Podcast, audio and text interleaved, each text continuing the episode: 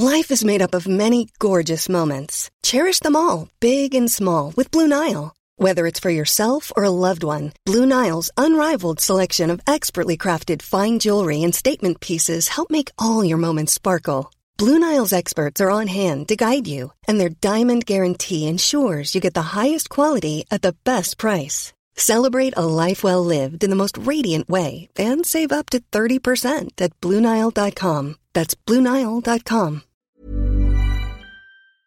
The recent film Don't Look Up, starring Leonardo DiCaprio and Jennifer Lawrence, follows the story of two astronomers who have spotted a planet killing comet on a direct collision course with Earth. The film plays out the astronomers' struggles to tell the world and convince others to act. Here at The Naked Scientists, we want to know the reality of what these objects are, how they are found, and what methods are being trialled to ensure that Earth is protected from future collisions. I spoke with Hugh James, Fellow of the Royal Astronomical Society, to find out more. First of all, Hugh, we hear about lots of objects that fly around in space, but can you tell us the difference between a meteor, an asteroid, and a comet? Hi, Katie. Sure, a few key differences between them the material and the location. Meteors are the shooting stars we see in our night sky, little pieces of dust that burn up in our atmosphere. Going out from there, we've got asteroids. They tend to be made of rock and metal and orbit the sun in a few ways, but a large proportion of them have joined the now famous asteroid belt. Then comets are the dirty snowballs. They can have huge orbits like Halley's Comet, which goes all the way out past Neptune before heading back to us every 75 years. These meteors don't sound too dangerous to me. So, if it's the asteroids and the comets, these larger bodies that would cause damage, how can we spot them? So, we're looking for objects called NEOs or near Earth objects. It's an object that's large enough to pose a threat to Earth. At any one time, there are a few survey telescopes looking at the sky, taking a few pictures over consecutive days, then comparing them to see if anything moves. Luckily, that's all done by computers now. But to make sure it's what the computer thinks it is, astronomers from around the world make the same observations, meaning the amateur astronomy community plays a big part in this.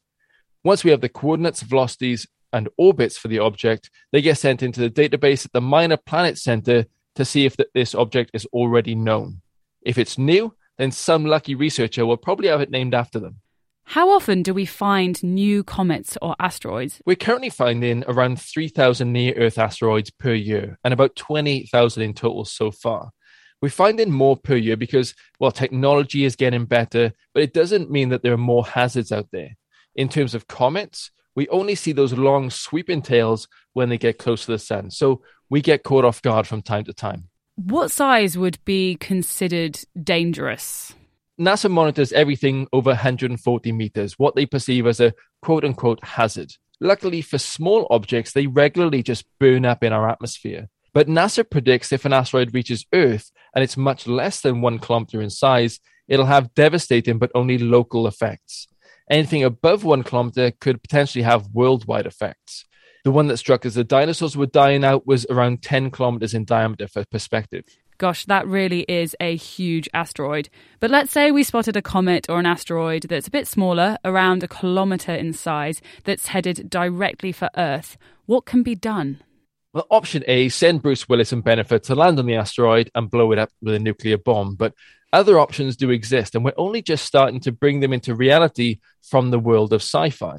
The recent DART mission from NASA is literally trying to knock an asteroid off course by crashing into it, or as NASA put it, demonstrate asteroid deflection with a kinetic impactor. The good news is that at the massive distances involved, you only really need a small bump to send it way off the path of Earth.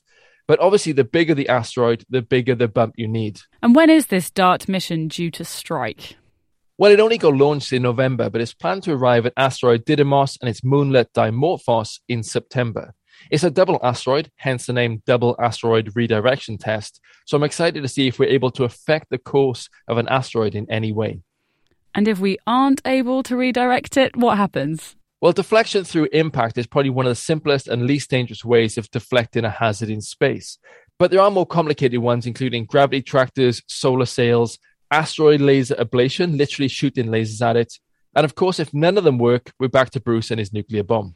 This sounds all very sci fi, and I hope I don't ever have to witness the need for these technologies to be put to use, but I am glad to know that there are multiple ways to protect our planet from these collisions. Well, let me put it this way this isn't a case of if, but when. So when it does happen, you can sleep soundly, Katie. Don't worry, innovation will hopefully help us out. Thank you, Hugh, for helping us understand how we are protecting our planet from potential incoming asteroids.